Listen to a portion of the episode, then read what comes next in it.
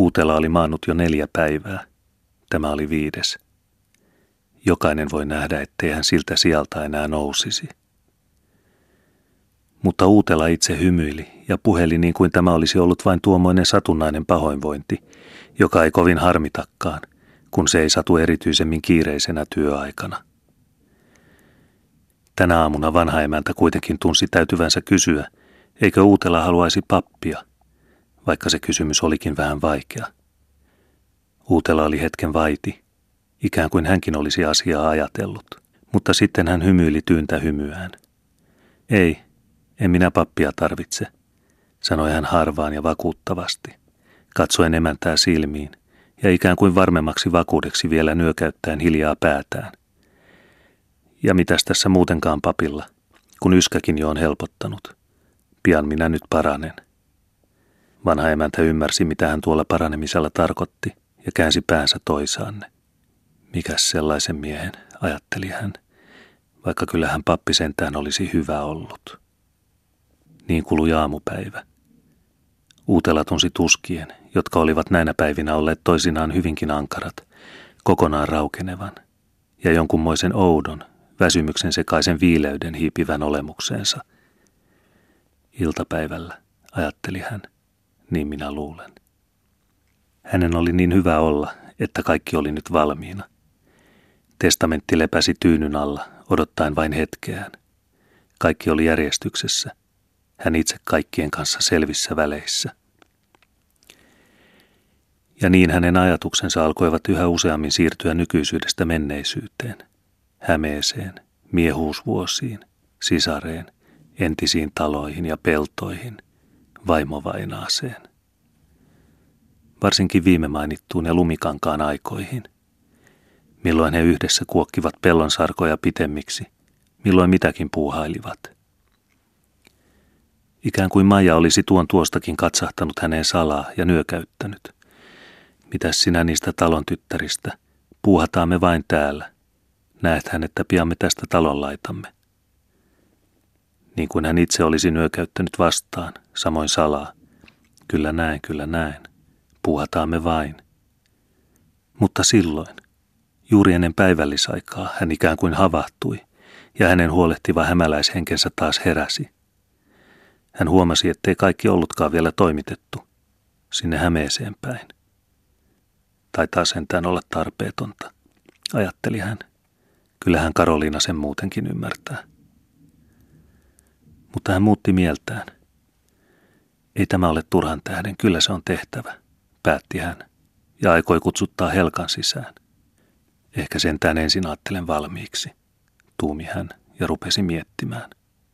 Mutta kun hän siinä makasi ja mietti, niin kaikki muuttui niin eläväksi, niin kuin Helka jo olisi ollut sisällä, ja he olisivat ryhtyneet toimeen.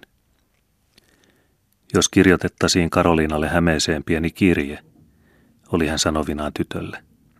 Niin kuin tytön suu olisi vetäytynyt leveään hymyyn, kun kuuli hämettä mainittavan, ja niin kuin hän olisi pyöritellyt innostuneesti kynää sormiensa välissä. Kirjoitetaan vain näin – ei ole tullut ennen annetuksi mitään tietoa, mutta nyt on paremmin aikaa. Kyllä sinä olit oikeassa, sisar. Vaan kyllä se sentään onneksi oli. Uutela vaikeni ja mietti eteenpäin.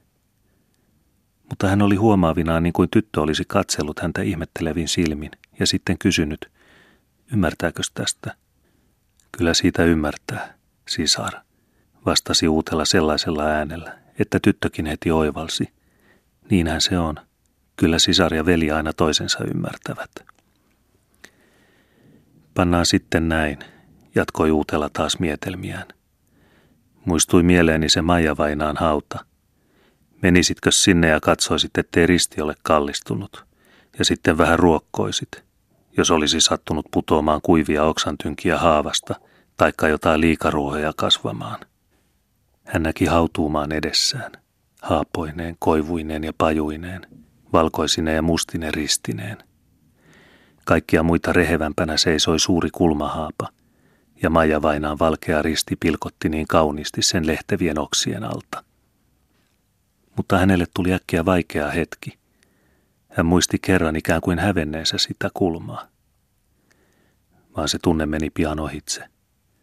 Kyllähän Karoliina sen nyt laittaa, ajatteli hän. Seuraavana silmäräpäyksenä hän ei enää muistanut, että semmoista oli koskaan tapahtunutkaan. Hän näki vain ristin pilkottavan oksien alta. Sitten hän kuuli kuin hiljaista soittoa. Koivujen ja pajujen vieno hyminä ja haavanlehtien äänekkäämpi lepatus, ne siinä soitoksi yhtyivät. Hänen tuli niin ihmeellisen hyvä ja juhlallinen olla, että hän rupesi katselemaan ympärilleen, mihinkä istuutuisi, tuota soittoa pitempäänkin kuunnellakseen. Mutta hän tunsi samalla niin kuin Helka olisi koskettanut häntä paidaniaan. Mitäs sitten pannaan? Kas kun unohdin koko kirjeen. Ei panna enää muuta kuin vain näin. Ei nyt muuta tällä kertaa. Tahdoin vain tietää antaa, että olen teitä ajatellut. Pane sentään vielä päivän määrä. Niin kuin tyttö olisi kumartunut taas kirjoittamaan. Siitä se ymmärtää, kun kuulee, että se oli juuri vähän ennen, ajatteli Uutela. Kirje oli nyt valmis. Mutta Uutela ajatteli vielä, miten hän sitten sanoisi tytölle itselleen, koska tämä varmaan oli viimeinen kerta, kun hän hänelle puhui. Tekeekö sinun mielesi hämeeseen, oli hän kysyvinään. Tekee niin kovasti, vastasi tyttö ja painoi päänsä alas. Niin kuin Uutela olisi ojentanut toisen kätensä tytön päälaelle. Kyllä sinä vielä pääset. Kiitos nyt vain. Sitten hän vaipui taas mietteisiinsä. Oikeastaan minun pitäisi päästä sinne itsekin, Maija vainaa viereen. Sinne minä kuitenkin kuulun, ajatteli hän. Voisinhan minä niin määrätä. Lapsellisuutta, päätti hän hetkisen päästä. Onhan yhden tekevää, missä makaan. Ja hänen korvissaan alkoi taas humista koivujen, haapojen ja pajujen hiljainen soitto. Tuokion päästä hän kuitenkin muisti jotain ja katsahti viereensä. Kyllähän sinä sen sitten toimitat postiin. Uutelan täytyi nauraa omalle erehdykselleen. Kirjehän oli vielä kirjoittamatta. Mutta hän tunsi itsensä väsyneeksi, ja hänen teki mieli vielä vähän kuunnella tuota ihmeellistä soittoa, joka yhä humisi hänen korvissaan. Pianhan sen pistää sitten iltapäivälläkin, kun se nyt on valmiiksi ajateltu. Päivällisaikaan tulivat pojat sisään, ikään kuin katsomaan, uskaltaisivatko enää mennä peltotöihin vai pysyttelisivätkö kotosalla. Uutelan silmät alkoivat sädehtiä, kun hän näki pojat. Hän huomasi, että he olivat alakuloisia. Meneekös rikonta hienoksi, kysyi hän kääntääkseen ajatukset toisaanne. Kyllä, oikein kauniiksi, vastasi Vihtori keventyneesti. Uutela nyökäytteli heille päätään ja hymyili. Ei Uutela taida vielä kovin huono ollakaan, kysyi Vihtori hätäisen kömpelösti. Ei, olen nyt jo parempi, vastasi Uutela. Se oli itse asiassa totta, mutta Uutelasta tuntui, ettei se kuitenkaan ollut rehellinen vastaus, siinä mielessä missä ymmärsi poikain kysyneen. Hän viittasi heidät luokseen. Hänen tuli vaikea olla, ettei hän voinut sanoa heille niin kuin olisi tahtonut. Olkoon nyt hovi onneksi teille ja lapsillenne. Hän olisi niin mielellään tahtonut sanoa juuri nuo sanat noille ahkerille, kelpopojille, joita hän tunsi rakastavansa kuin omiaan. Mutta hän ei voinut. Hän ainoastaan ojensi heille käden kummallekin ja sanoi liikutuksesta tärähtävällä äänellä. Kiitos nyt vain, pojat. Nyökäytti päätään ja kääntyi seinään päin. Pojat ymmärsivät sen hyvästi jätöksi, katsahtivat vielä kerran ja läksivät sitten silmät kyynelissä kiireesti ulos. Kun keskitalo näki poikain tulevan Uutelan luota, niin hän katsoi vaimoaan silmiin ja he menivät yhdessä sisään. Keskitalo istahti lähelle vuodetta, vanha emäntä vähän syrjempään. Molemmat miehet tunsivat, että heidän vihdoinkin pitäisi puhua, mutta kumpikaan ei saanut sanoiksi, vaan ainoastaan ajatteli. Niin kului pitkä aika. Vihdoin keskitalo tunsi, että nyt sen täytyi tapahtua – mutta kaikki se, mitä hän oli ajatellut sanoa, tuntui nyt sopimattomalta. Ja niin hän sanoi ainoastaan, minä aina luulin, että minä tästä ensiksi lähtisin. Uutela kääntyi häneen päin ja katsoi suoraan silmiin, ensi kerran sen jälkeen, kun heidän välinsä sekaantuivat. Minä tässä taidan kypsempi olla, sanoi hän hiljaa, tuntien, että se sisälsi kaikki, mitä heidän välillään sanomista olikin. Niin sen tunsi keskitalokin.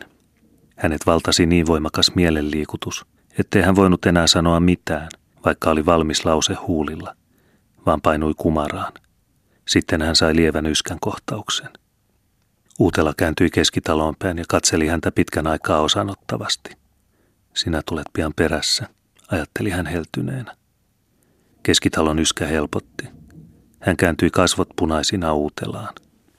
Mutta jotka toimellisesti vaeltaneet ovat, tulevat rauhaan ja lepäävät kammioissansa, sanoi hän kuin viimeiset voimassa ponnistaen, ja katsoi uutelaa avoimesti silmiin, niin kuin hän vilpittömästi noilla sanoilla nimenomaan uutelaa tarkoitti. Mutta uutelan oli vallannut ankara mielenliikutus. Hän ponnisti kaikki voimansa – laski molemmat kätensä tuolin selustimella hervottomasti lepäävälle keskitalon käsivarrelle ja sanoi sillä äänellä ja katseella, että toinenkin ymmärsi kaiken olevan nyt heidän välillään sovitun. Niin on, niin on, naapuri. Jättäisittekö nyt minut vähän? Kyllä sitten kutsun, kun aika tulee. Uutelan oli vallannut tuska ja hätä – se oli alkanut sinä hetkenä, kun keskitalo rupesi yskimään ja yhä lisääntynyt katsellessaan hänen laihaa, surun ja taudin murtamaa olemustaan, kun tämä siinä kumarruksissaan ryki ja takoi. Mikä maailman menon ohjaaja minä olen, välähti hänen mielessään tuskaisesti. Elämä yksin on opettaja. Kunkin tulee hoitaa vain omat asiansa ja jättää muut rauhaan. Hän huomasi yhtäkkiä, että testamentti tuolla pään alla olikin kokonaan sitä vastaan – Jopa kaikki ne kauniit ja ystävälliset ajatuksetkin, jotka siihen olivat liittyneet, olivat vain toisten tarkoitusten kaunistusta. Kuinka hän oli niin eksynyt ja kuitenkin luullut olevansa oikealla pohjalla, valmis astumaan jäisyyteen. Hän tärisi mielenliikutuksesta, kun hän vapisevin käsin kaivoi testamentin esiin. Se poltti hänen sormiaan, kun hän koetti peitteen alla vetää sitä rikki. Monikertainen paperi teki vastusta. Hän hätääntyi yhä enemmän. Hän aukaisi sen ja sai vihdoin kahtia. Sitten hän repäsi vielä kerran toisinpäin, hiljaa ja jännitettynä, ettei ääni kuuluisi raollaan olevasta ovesta keittiöön. Kun se oli tehty, tunsi hän itsensä niin raukeaksi, ettei hän olisi voinut ainoata jäsentä liikuttaa. Nyt ei loppu ole kaukana, ajatteli hän. Pitäisi nyt lisätä Karoliinalle pari sanaa tuosta pankkikirjasta, että hän tietäisi – Silloin vasta hän muisti, että kirje olikin vielä kirjoittamatta. Tarpeetonta, ajatteli hän. Kyllä hän sen saa. Hän oli niin iloinen, että hän oli pelastunut aivan viimeisenä hetkenä. Miten kauhealta olisikaan ollut, jos hän olisi jäänyt kuolemansa jälkeen vielä elämään tuossa paperissa, kiusaamaan kokonaista perhettä ja vääntämään heidän tulevaisuutensa toiseksi kuin itse tahtoivat. Testamentti on kauhea asia, ajatteli hän. Mutta nyt oli kaikki ohi. Hän tunsi vaipuvansa uinuttavaan horrokseen. Niin kuin hän olisi ollut lapsi ja käynyt äitinsä kanssa saunassa. Oli juuri kylvetty ja pesty, annettu puhdas hankivalkoinen paita ylle. Seisoi nyt vihan alla nurmella saunan edessä. Utela huomasi oven liikahtavan ja näki sen aukeamassa Hannan hätääntyneet kasvot. Silloin hän taas havahtui ja palasi taas nykyisyyteen. Hän jaksoi vaivoin nyökäyttää päällään tytön luokseen. Uutela ajatteli sanoa hänelle muutaman sanan, kiittää siitä, mitä toinen oli hänelle ollut, sitten jotain hyvästiksi. Mutta kun tyttö saapui vuoteen luo, niin hän ainoastaan suurella vaivalla hivutti toisen kätensä peitteen alta vuoteen reunalle. Tyttö tarttui siihen ja ratkesi itkuun. Tarpeetonta. Ei meidän välillämme ole ennenkään sanoja kaivattu. Ajatteli Uutela ja ainoastaan katsoi tyttöön onnellisin, hiljaa sädehtivin silmin. Niin kului hetkinen. Sanoisitkohan mennessäsi Mantalle, että hän tulisi vähän tänne, pyysi hän sitten heikolla, kuiskaavalla äänellä. Hanna hymyili kyynelten läpi. Hän tuli niin iloiseksi, että Uutela tahtoi nähdä Mantaa. Mutta Uutela muisti äkkiä, että eihän hänellä ollutkaan Mantalle enää mitään asiaa kun ei ollut testamenttiakaan. Hän ei kuitenkaan raskinut peruuttaa sanansa eikä pahoittaa Hannan mieltä. Ehkä minulla on muuta, ajatteli hän, ja onkin. Kaikki kulki nyt silmänräpäyksellisen nopeasti hänen mielensä läpi. Hän tunsi yhä suuremman viileyden ja keveyden laskeutuvan olemukseensa. Silloin hänen raatajahenkensä vielä kerran heräsi voimakkaana lieskahduksena. Hän halusi nähdä ruislaihon lainehtivan. Vetäisitkö hän ikkunaverhoja hiukan syrjään, ajatteli hän pyytää, ja sitten kohoutua polvilleen katsomaan. Mutta se jäi vain ajatukseksi. Hanna meni jo oven luona. Mitäs siitä? Kyllähän se kasvaa ja lainehtii, hymyili hän. Ja samaa tietä hänen ajatuksensa siirtyivät lumikankaan pelloille, ensimmäisille oman kynnöksen lainehtiville laihoille. Uutela oli niin noihin ajatuksiin siirtynyt, että hän hämmästyi, kun näki Mantan tulevan sisään. Hän oli ajatellut sanoa, hoida nyt vain poika hyvin, ja ehkä pyytää hänen tuomaan lapsen nähtäväksikin. Mutta nyt se kaikki tuntui tarpeettomalta. Kyllähän hän sen hoitaa. Uutela vain tunsi ilostuvansa, kun hän näki nuoren emännän tulevan vapaana ja rauhallisena, ilman pelkoa tai teeskentelyä. Mutta mitään sanomista hän ei tuntenut itsellään olevan. Lukisinkohan minä jotain, kysyi toinen, kun ei Uutela mitään puhunut, vaan ainoastaan katseli raukeana, hiljaa sädehtivin silmin. Lue vaan, nyökäytti Uutela, ilostuen, että toinen sellaista ehdotti. Nuori emäntä haki säilikön päältä virsikirjan ja istui hänen vierensä tuolille. Mitä hän se nyt valitsee, ajatteli Uutela, joka oli katseineen seurannut hänen puuhiaan. Nuori emäntä aloitti. Sen suven suloisuutta mä koska ajattelen. Hän pysähtyi ja katsahti Uutelaan, ikään kuin nähdäkseen mitä toinen siitä piti. Utelan silmät loistivat ja hän nyökäytti iloisesti päätään. Suvi-sana oli kulkenut kuin lämmin tuuli hänen lävitseen. Eikä hän enää tämän jälkeen kuullut sen enempää sanoja, ainoastaan erotti äänen keinumisen kuin hiljaisen hyminän. Hän oli siirtynyt lumikankaalle. Oli juhannusaamu. He olivat juuri saaneet uuden pirtin valmiiksi. Seinät hohtivat vastaveistetyn valkoisina. Hän itse istui valkoisin paidan hiohoin penkillä. Ovi oli avoinna ja sen kynnyksellä istui keskitalon pieni mantatyttö, lukien suvivirttä. Tules nyt suurukselle, kehotti Maija. Munakeitto jäähtyy. Hän katsahti iloisesti Maijaan, nousi ja istui pöydän päähän. Niin kuin hän olisi juuri tullut pitkältä matkalta, eikä saanut moneen viikkoon munakeittoa. Maija istui hänen lähelleen lavitsalle, mutta tyttö yhä luki kynnyksellä. Onhan tämä nyt hauskaa, kun saatiin kuitenkin kaikki juhannukseksi kuntoon, sanoi Maija. Niin on, vastasi Uutela ja katsoi häneen lämpimästi, vaikka on siinä puuhaakin ollut.